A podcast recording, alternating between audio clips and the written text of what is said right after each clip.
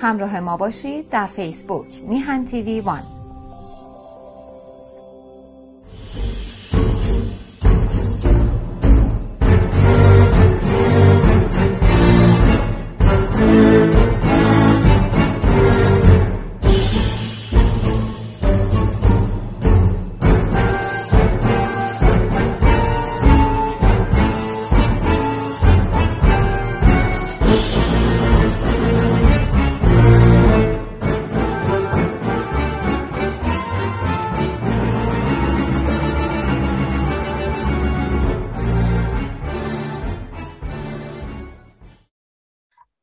درود بر شما دوستان.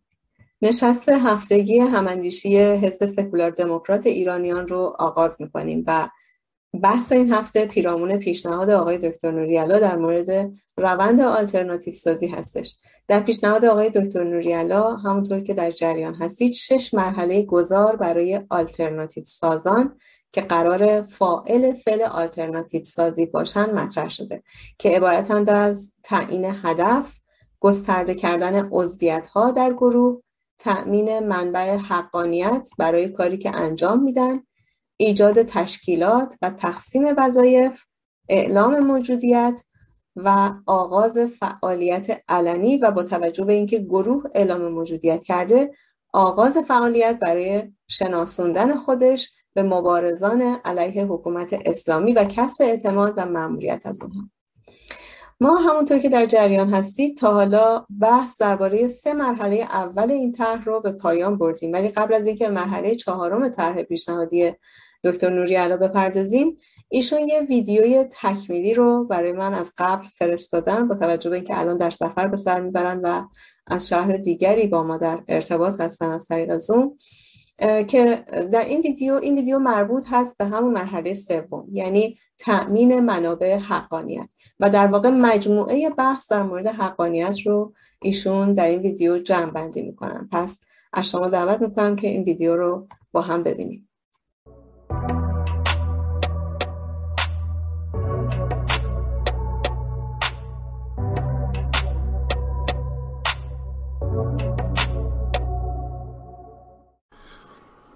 دوستان ارجمندم سلام بر شما.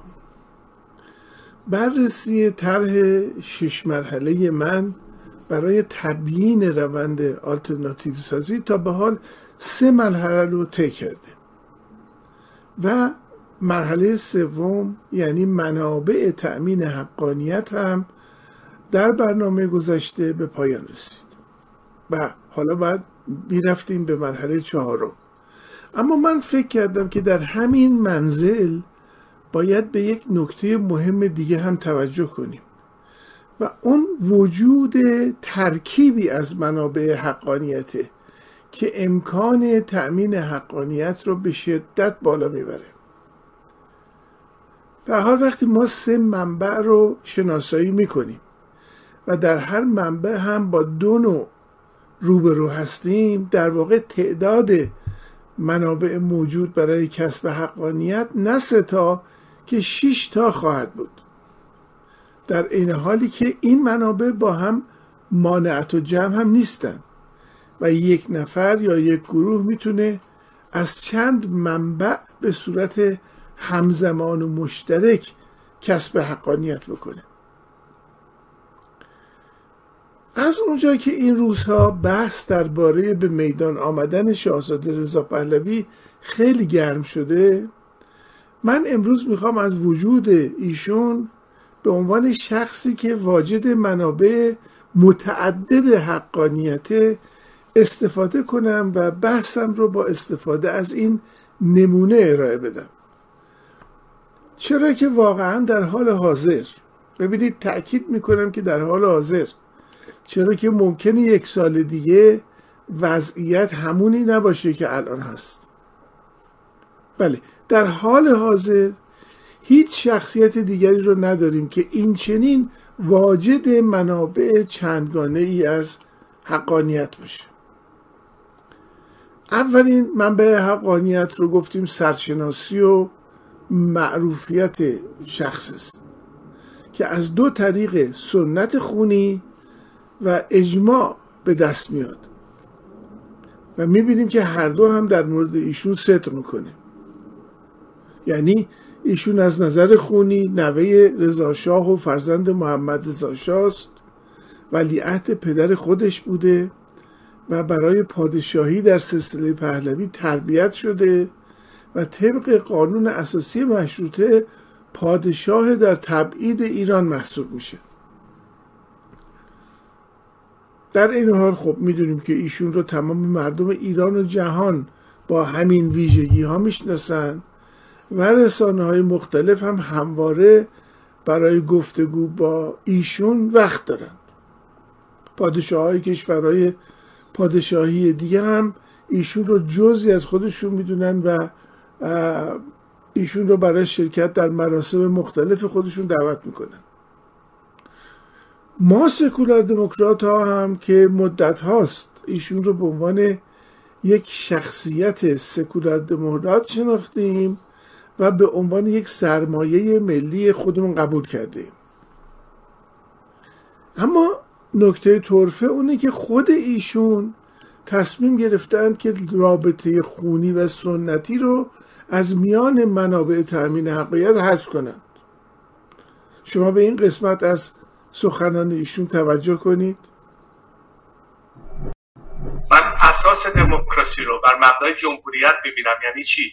یعنی حق انتخاب مردم در تعیین سرنوشت خودشون و حکومت بر خود بر مبنای انتخابات بر مبنای تعیین کردن مسئولیت و دادن پروانه به کسانی که باستی در مقابل این رأی پاسخگو و مسئول باشن. من فکر می‌کنم که ما باید برسیم به اون مرحله که نهادهای سنتی رو مبنای حکومت الزاما قرار ندیم من در واقع می‌خوام بهتون بگم که در مقابل آنچه که باور دارید میراثارش هستم خود من ربل هستم. چرا؟ برای که اگه از من بپرسید من یه سیستم جمهوری رو ترجیح میدم. برای اینکه یک دوره مشخص انتخاباتی پیش میاد به کسی مسئول است. ممکنه این نیستم که شاید برای بعضی فرهنگ ها شاید نماد سمبولیک لازمه باشه. ولی به عنوان دموکرات نمی‌تونم توجیه بکنم که مبنای تعیین شدن یک مسئول حتی به مفهوم سمبولیک می‌تونه یه مبنای موروسی داشته باشه. بایستی یک نوع مبنای انتخابی داشته باشه. اگر روزی برسیم که نهاد پادشاهی یا سامانه پادشاهی برای کشوری مثل ایران همچنان لازم هست چه اشکالی داره که این مبنای این مسئله انتخاب یا پیشنهاد یک فرد شایسته برای این مقام باشه. نه الزاما بر مبنایی که اگه کسی پدرش یا مادرش کاری بود فردا قرار این مسئولیت رو داشته باشه بر مبنای بروز. من نمی‌تونم به عنوان یک دموکرات این مسئله رو بر خودم توجیه بکنم. البته توجه کنید که این نفی و انکار ایشون چیزی از اهمیت سنت خونی در ایجاد حقانیت کم نمی‌کنه. چرا که اگر ایشون از روز اول یا آدمی مثل من و شما بود معلوم نبود که با همه ویژگی های شخصی که می‌تونست داشته باشه اینطور هم مورد توجه باشه. در این حال اگرچه نفی ارتباط خونی به عنوان یک منبع حقانیت یک کار شدنیه و ایشون انجامش داده اما مسئله اجماع در مورد شایستگی یا ناشایستگی فرد از دست اون شخص خارجه و این جامعه است که طرف رو زیر ذره بین می‌گذاره و در موردش قضاوت می‌کنه. اجماع هم به معنی رأی مشترک همه نیست بلکه به گروه های کثیری از مردم برمیگرده که با گفتارها و شعارهای خودشون یک کسی رو بزرگ و یک کسی رو کوچیک می‌کنن. شما مثلا ببینید الان به گواهی ویدیوهایی که از ایران می‌رسه همه مشغول لعن و نفرین و ترد خامنه ای هستند و به نظر می‌رسه که در نفی او اجماع بزرگی در داخل کشور شکل گرفته. در مقابلش هم همکنون یا تا اکنون در بخشهایی از تظاهرات نام هیچ کسی جز شاهزاده رضا پهلوی به گوش نخورده. یعنی اگر شعار رضا شاه رویت شاد رو به معنی تمایل به شاهزاده نگیریم بلکه اونو بزرگ داشته مردی بدونیم که کوشید از نفوذ روحانیت کم بکنه اما تکریم شاهزاده رو از جانب بخش های وسیع از جامعه امروز نمی‌تونیم منکر بشیم. در همون منبع اول حقانیت همچنین به نقش کاریزما در روند جلب اجماع مردم هم اشاره کردیم و گفتیم که کاریزما در دوران مدرن دیگه از طریق اتصال به عالم غیب یا ادعای اتصال به عالم غیب به دست نمیاد بلکه رفتار درست ظاهر آراسته پرونده پاک بروز بودن از لحاظ اندیشه خوش بیان بودن داشتن قدرت استدلال و اقناع و از این نظایر این هاست که برای شخص کاریزما میاره یا او رو کاریزماتیک می‌کنه. ببینید در مقایسه با مدعیان رهبری مثلا خانم رجوی یا آقای تاجزاده و یا آقای حسن شریعت مداری مسلما شاهزاده در همه موارد بر اونها برتری داره و جاذبه کاریزماش از بقیه بیشتره. و اگر این نکته رو هم بر اون دو امر دیگه یعنی رابطه سنتی و اجماع اضافه کنیم می‌بینیم که چگونه در هم آمیختن منابع مختلف موجب حقانیت بیشتر و برجسته تری میشه. اما برسیم به نوع دوم از منابع حقانیت که به گفتمان ربط دادیم. و گفتیم که البته گفتمان می‌تونه ایدئولوژیک باشه یا نباشه. خب از اونجا که ما سکولار دموکرات ها گفتمان سکولار دموکراسی رو ایدئولوژیک نمی‌دونیم و در طی سالهای زیادی گذشته هم شاهزاده همواره مبلغ این گفتمان بوده. فکر می‌کنیم که گفتمان سکولار دموکراتی هم به خصوص با جوانای امروز ایران و آرزوها و ارزشهای فرهنگی اونها رابطه داره یکی دیگه از منابع حقانیت شاهزاده رضا پهلویه. و شاید این منبع حتی بیش از اون دو منبع قبلی در مورد مقبولیت و محبوبیت ایشون صادق باشه. و بالاخره این هم هست که شاهزاده از طریق رسانه ها داره کسب حقانیت می‌کنه.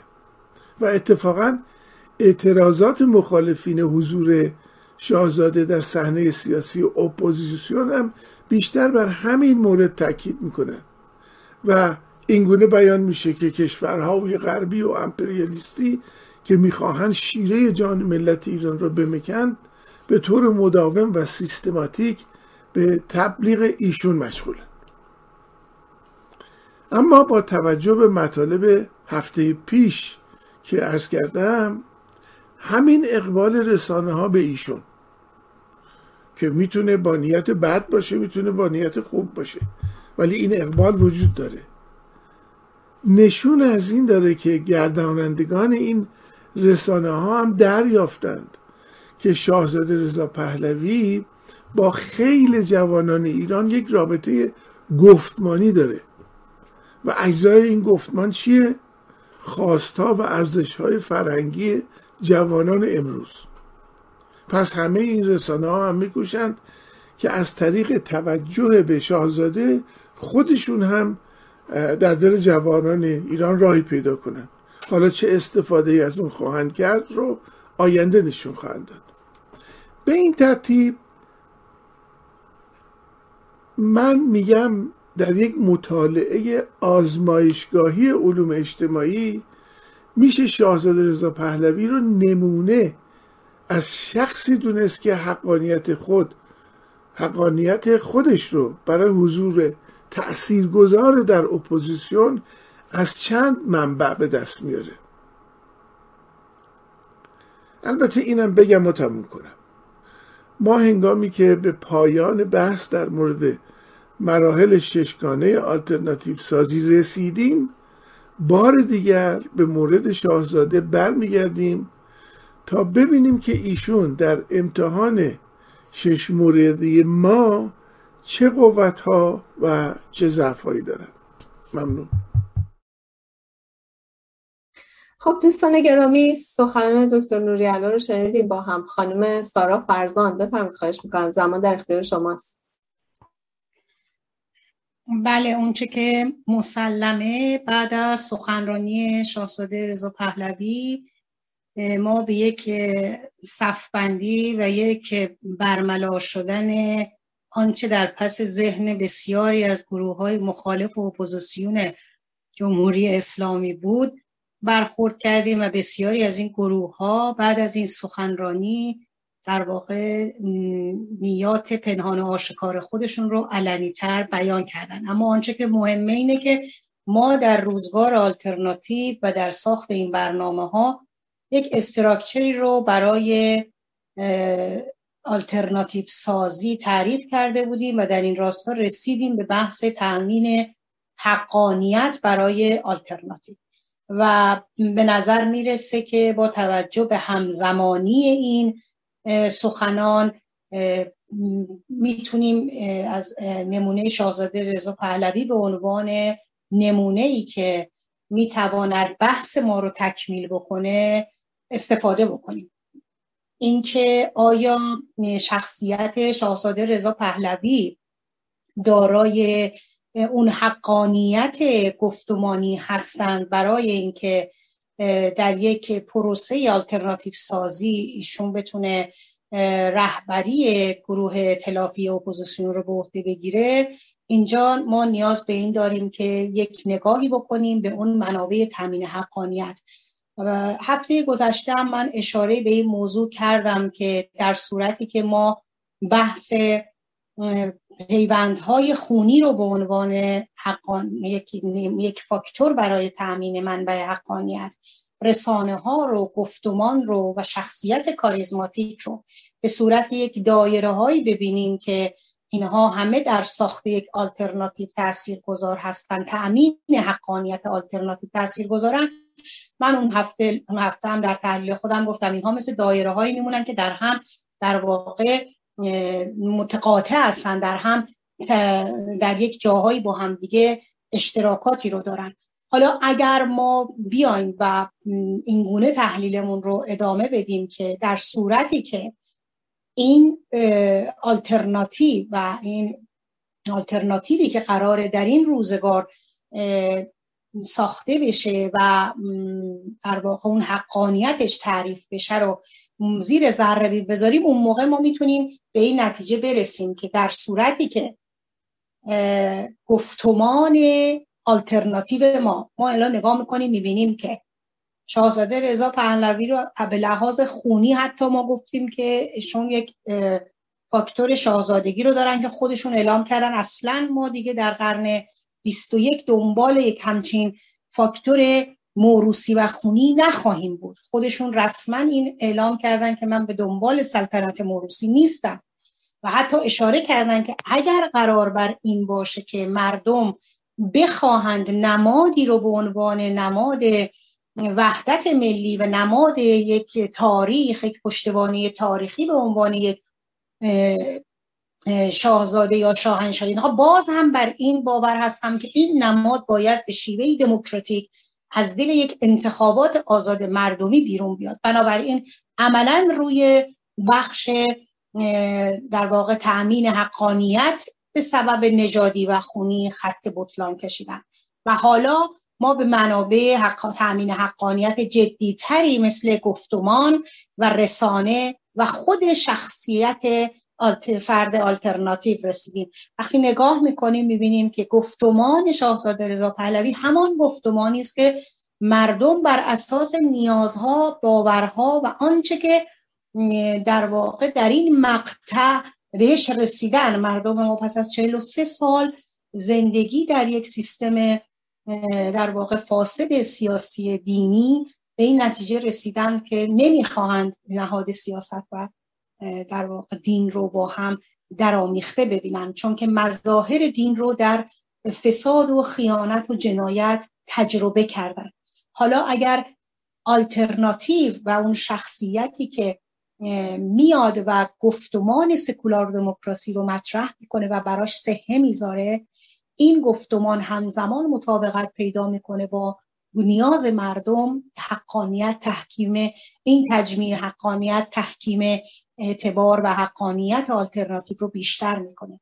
اگر نماد شخصیت نماد اگر شخصیت آلترناتیو شاهزاده رضا پهلوی دارای فاکتورهایی هستش که به لحاظ کاراکتر شخصیت تحصیلات گفتمان و همه آنچه که امروزه مردم و خصوص جوانان میپسندن اون میاد در واقع سهه می‌ذاره بر حقانیت اون آلترناتیو بنابراین در صورتی که حالا رسانه ها هم وقتی که رسانه ها هم میان و به نوعی گفتمان شاهزاده رضا پهلوی رو در واقع روش مانور می‌کنن و نقد و بررسی می‌ذارن و در واقع نظرات مختلف رو می‌گیرن به نوعی این باور رو تبلیغ می‌کنن. ما اینجا هی قدم به قدم میریم که این تأمین حقانیت رو تحکیم ببخشیم.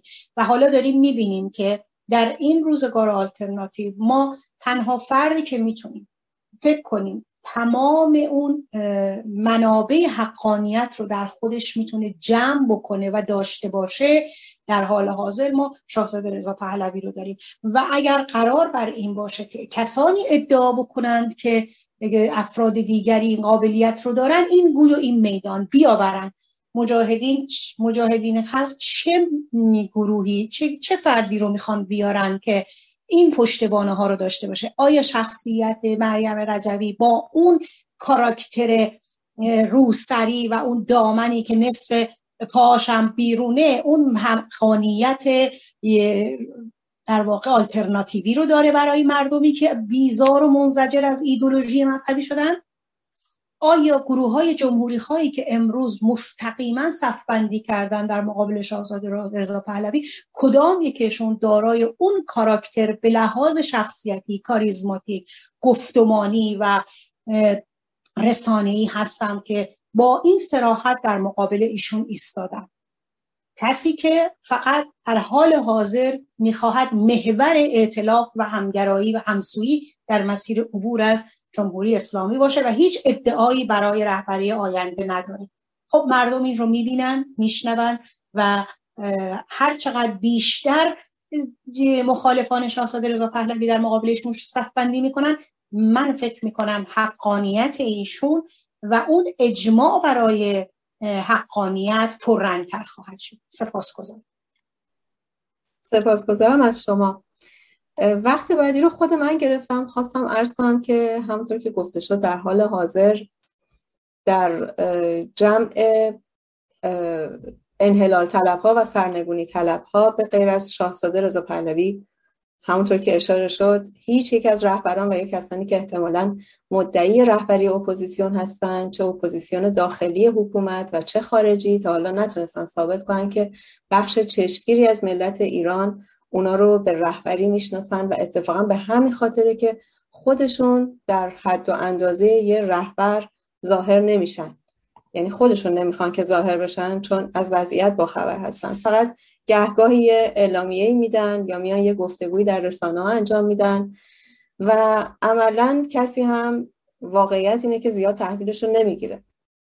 مشکل اصلی چهره های سرشناس حاضر در بین انحلال طلبان و دیگر گروه های اپوزیسیون چه اپوزیسیون داخل و چه اپوزیسیون خارج کشور اینه که حقانیت برای ادعای رهبری رو دارا نیستن همونطور که گفته شد. به خاطر همین هم هست که کارشون همیشه به بنبست خورده. در مورد داخل کشور البته همونطور که می‌دونید داخل کشور در داخل کشور این مدعیان با سرکوب حکومت استبدادی و یا با حصر خانگی رو برو هستن و با مرگومی رو دیگه این بر همه روشن هست. در خارج کشور هم که وضع مشخصه. اما در مورد شاهزاده که بخشی از این فایل صوتیش پخش شد. من فکر می‌کنم که به نسبت سایر کسانی که مدعی رهبری هستن هم به واسطه گذشته که ایشون داشته در بین مردم شناخته شده است و هم کاریزمای لازم برای رهبری رو داره. این گفتگوهای اخیر ایشون چه این فایل صوتی که پخش شد و چه همین سخنرانی اخیرشون هم یک مسئله جدی رو به نظر من نشون میده و اون اینکه تاکید ایشون بر موضوع حاکمیت ملت و رأی ملت هست. من فکر می‌کنم در این سخنرانی های اخیر تمام صحبت ایشون بر سر اینه که امروز که دوران قبل از سرنگونی هستش بحث نشه بر سر اینکه الان جمهوری بهتره یا پادشاهی. فردای سرنگونی وقتی رسانه های آزاد وجود داشته باشن وقتی احزاب آزاد وجود داشته باشن طرفداران جمهوری بتونن آزادانه در ایران با هم میتینگ بذارن طرفداران پادشاهی بتونن فعالیت بکنن. اون وقت میشه در یک انتخابات آزاد منتظر انتخاب مردم بود.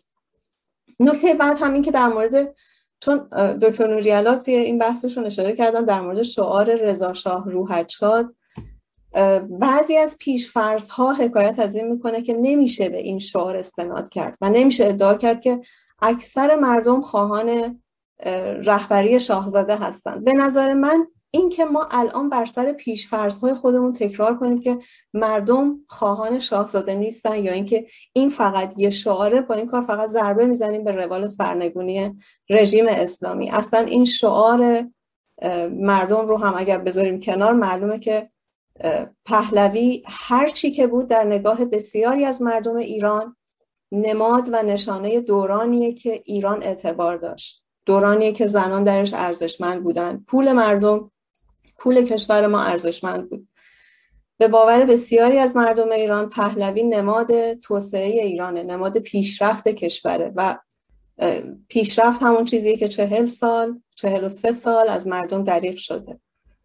الان به باور من شاهزاده رضا پهلوی درسته که مثل تمامی اعضای اپوزیسیون یک شهروند تبعیدی ایرانی هستند اما یک فرق عمده با سایر مدعیان رهبری اپوزیسیون دارن و اون اینکه ایشون به واسطه سابقه پهلوی بودنشون در بین مردم شناخته شده هستند و به علاوه بر اون از همه مهمتر به نظر من نخبگی سیاسی خودشون رو در سخن خودشون نشون دادن در همین سخنی که الان پخش شد. همین که با تکیه بر حق انتخاب مردم در تعیین سرنوشت خودشون همچنان از ملت کسب حقانیت می‌کنن یعنی اینکه ایشون به معنای دقیق دارن وظایف یک رهبر مدرن رو به خودشون و به ملت ایران یادآوری می‌کنن.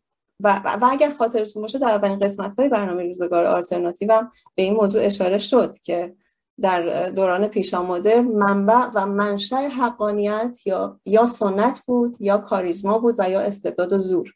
اما در دوران مدرن مفهوم حاکمیت ملت و رأی ملت مطرح میشه. همونطور که در همین بخش کوتاه از سخنرانی شاهزاده هم شنیدید. توی دوران مدرن دیگه منشأ حقانیت اراده مردم و حاکمیت اونهاست که تعیین تکلیف می‌کنه و توسل به منابع کلاسیک از جانب حکومت یه جور بهانه است برای توجیه استبداد و سرکوب. درست مثل همون چیزی که در مورد حکومت اسلامی میشه دید. حاکمیتی که حقانیت حکومت کردن رو از دست داده و داره از این روش سنتی و پیشا مدرنی استفاده می‌کنه که خدا حکومت زمین رو به انبیا و اولیاش داده و ما ما هم به همون انبیا و اولیا وصلیم. در دوران مدرن دیگه اینکه پدرم حاکم بوده پس منم باید حاکم باشم اینکه خدا حکومت زمین رو به انبیا و اولیاش داده و منم به اونا متصلم یا اینکه من زورم می‌رسه پس من سلطان هستم. هیچ کدوم دیگه توجیه حقوقی و بین المللی پیدا نمی‌کنه. و حکومتی هم که حقانیت خودش رو به مفهوم مدرن از دست داده فقط از طریق سرکوب می‌تونه به عمر خودش ادامه بده. اما می‌بینیم که شاهزاده رضا پهلوی با وجود دارا بودن ویژگی های سنتی اخیرا بیش از گذشته بر حاکمیت ملت و رأی ملت تاکید می‌کنه. و به کسانی هم که معتقدن که طرفداری از شاهزاده رضا پهلوی به نوعی منجی سازی به حساب میاد و معتقدن که این طرفداری به نوعی نادیده گرفتن تکسر بین اپوزیسیونه و اینکه ایشون به دنبال تاج و تخت از دست رفته هستن باید گفت که پاسخ شما همین قطعه کوتاه از سخنرانی ایشون هست. من بیش از این پرگویی نمی کنم و وقت رو میدم به نفر بعدی. عرض کنم آقای سرجو بفهمید خواهش می‌کنم. سپاسگزارم. خانم قیاسفند راستش قسمت اعظم صحبت هایی که من می‌خواستم بگم شما فرمودین. برای اگه بخوام یکی دو نکته بهش اضافه کنم در مورد منابع حقانیتی که در موردش صحبت داریم این که منبع خونی یا ارتباط با والدین. فکر می‌کنم الان درست از نظر سنتی در واقع یکی از منابع حقانیت هست. منتها فکر کنم در مورد شاهزاده نمی‌تونیم اینو خیلی روش تکه کنیم. به این نشون که من کسی رو نمی‌شناسم یا نشنیدم که تو ایران در تظاهراتی گفته باشه پس کنیم زنده باد ناصرالدین شاه مثلا. این از این نظر میگم خب به هر حال در زمانی در ایران سلسله قاجاری هم کار بودن. بنابراین با همین در واقع رواد میبایستی پس می نوادگان اونها هم همینطور این حقانیت رو میداشتن. حالا طبیعتا خب تاریخ اونها یه مقدار دورتر از تاریخ معاصر هست تاریخ پهلوی یه مقدار نزدیکتر است شاید اینم تاثیر داشته باشه. من تا فکر می‌کنم مورد اصلی در مورد شاهزاده این باشه که در واقع شاهزاده چه گفتمانی رو نمایندگی می‌کنه؟ یکیش خب کارنامه خود شخصی ایشون هست. ایشون در چه سال گذشته هر جا صحبت کرده از دموکراسی صحبت کرده از حقوق بشر صحبت کرده از سکولاریسم صحبت کرده. نه تنها صحبت کرده فکر کنم یه جوری عملا هم ثابت کرده. پس کنیم ایشون خیلی بارها از زندانیان سیاسی دفاع کرده که هم نظرش نبودن. پس به اردوگاه جمهوری خواهی تعلق داشتن یا اصلا به اردوگاه مشخصی تعلق نداشتن. کسانی که حتی ممکن معمن بوده باشن در زندان های ایران بودن. در واقع اینکه حقوق بشر رو فارغ است در واقع عقیدهشون همیشه ازش دفاع کرده و خیلی موارد دیگه. منتها یه کارنامه دیگه داریم. حالا اسمش رو بذاریم کارنامه تاریخی یا دودمانی در مورد شاهزاده. اینکه شاهزاده یک تاریخی رو از ایران نمایندگی می‌کنه. حالا چه ما موافق باشیم چه موافق نباشیم. که تاریخ همطور که خودتون گفتیم تاریخ شکوفایی بوده.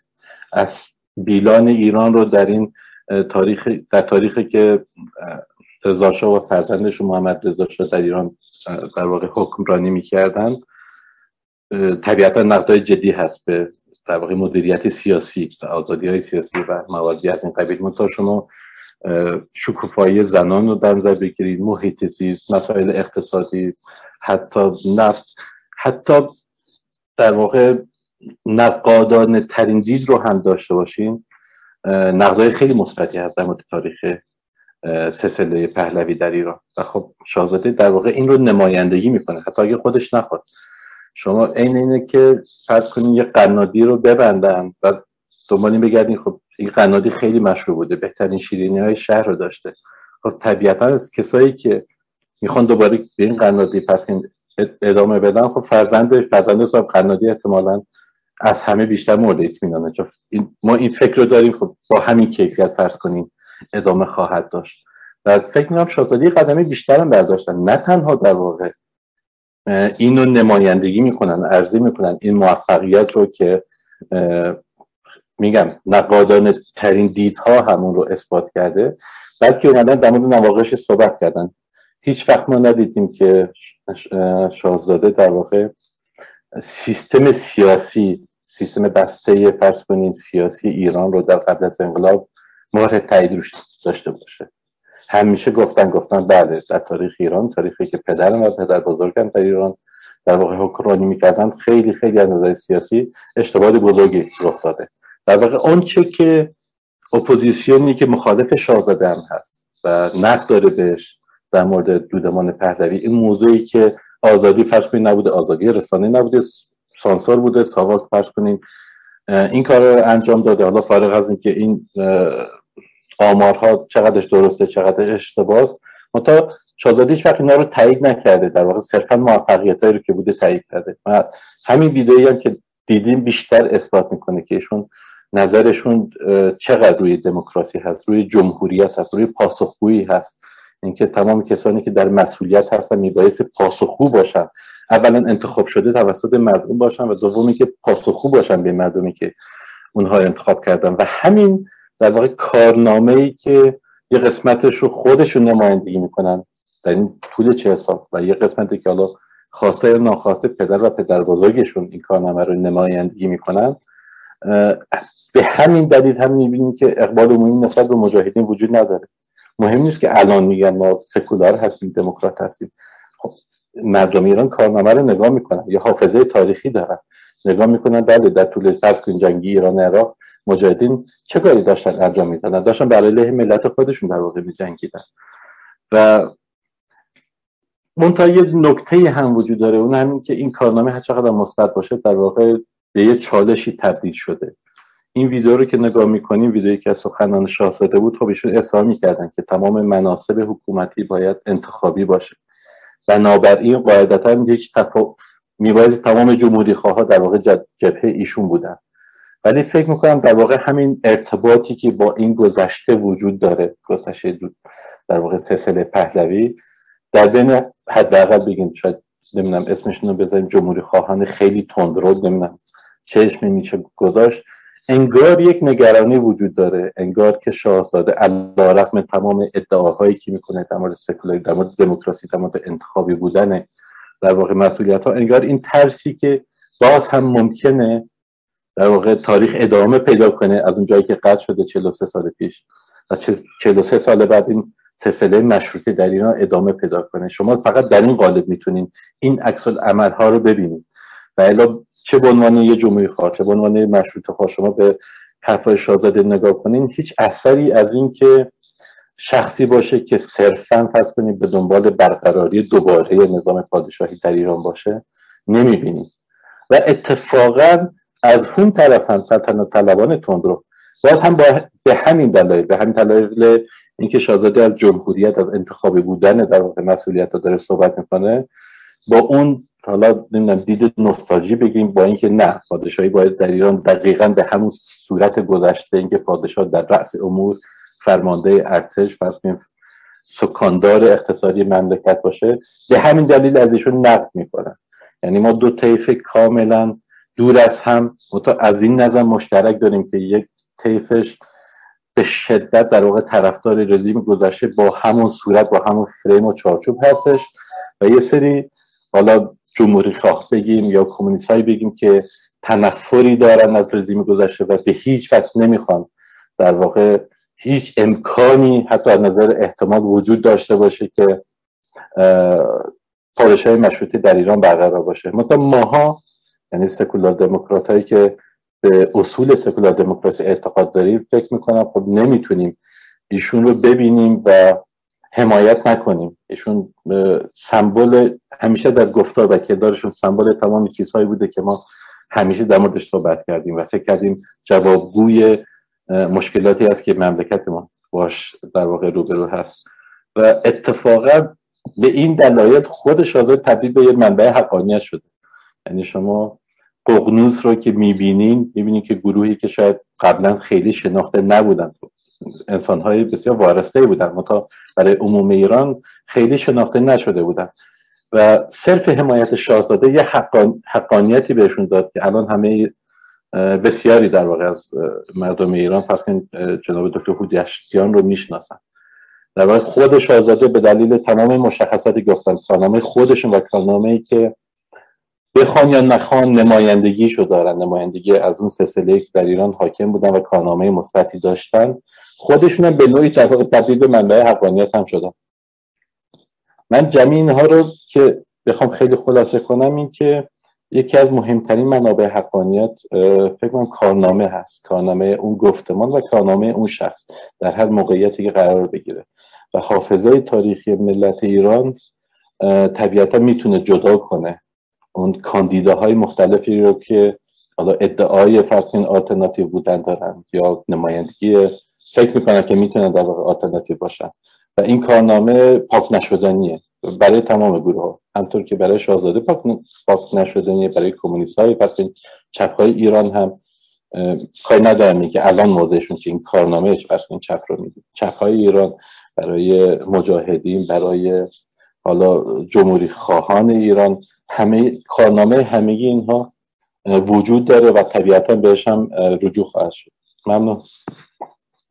سپاسگزارم. آقای شهرام عباسپور بفهمید خواهش بکنم ممنونم خانم بیاسفن خدمتتون ارز کنم که در مجموع صحبت های دوستان رو که گوش می‌کردم و ویدئویی که از شاهزاده رضا پهلوی دیدیم و صحبت های جناب نوری علا من فکر می‌کنم در نهایت به این معنی می‌رسیم که هر کسی اون حقانیتش رو و مهر تاییدش رو در نهایت از مردم ایران حتما دریافت خواهد کرد. خیلی خوشحال شدم که آقای نوریالا در صحبتاشون تاکید کردن که حداقل تا زمان حال ما شخصیتی رو محبوب تر از شاهزاده رضا پهلوی در نزد مردم ایران نداریم.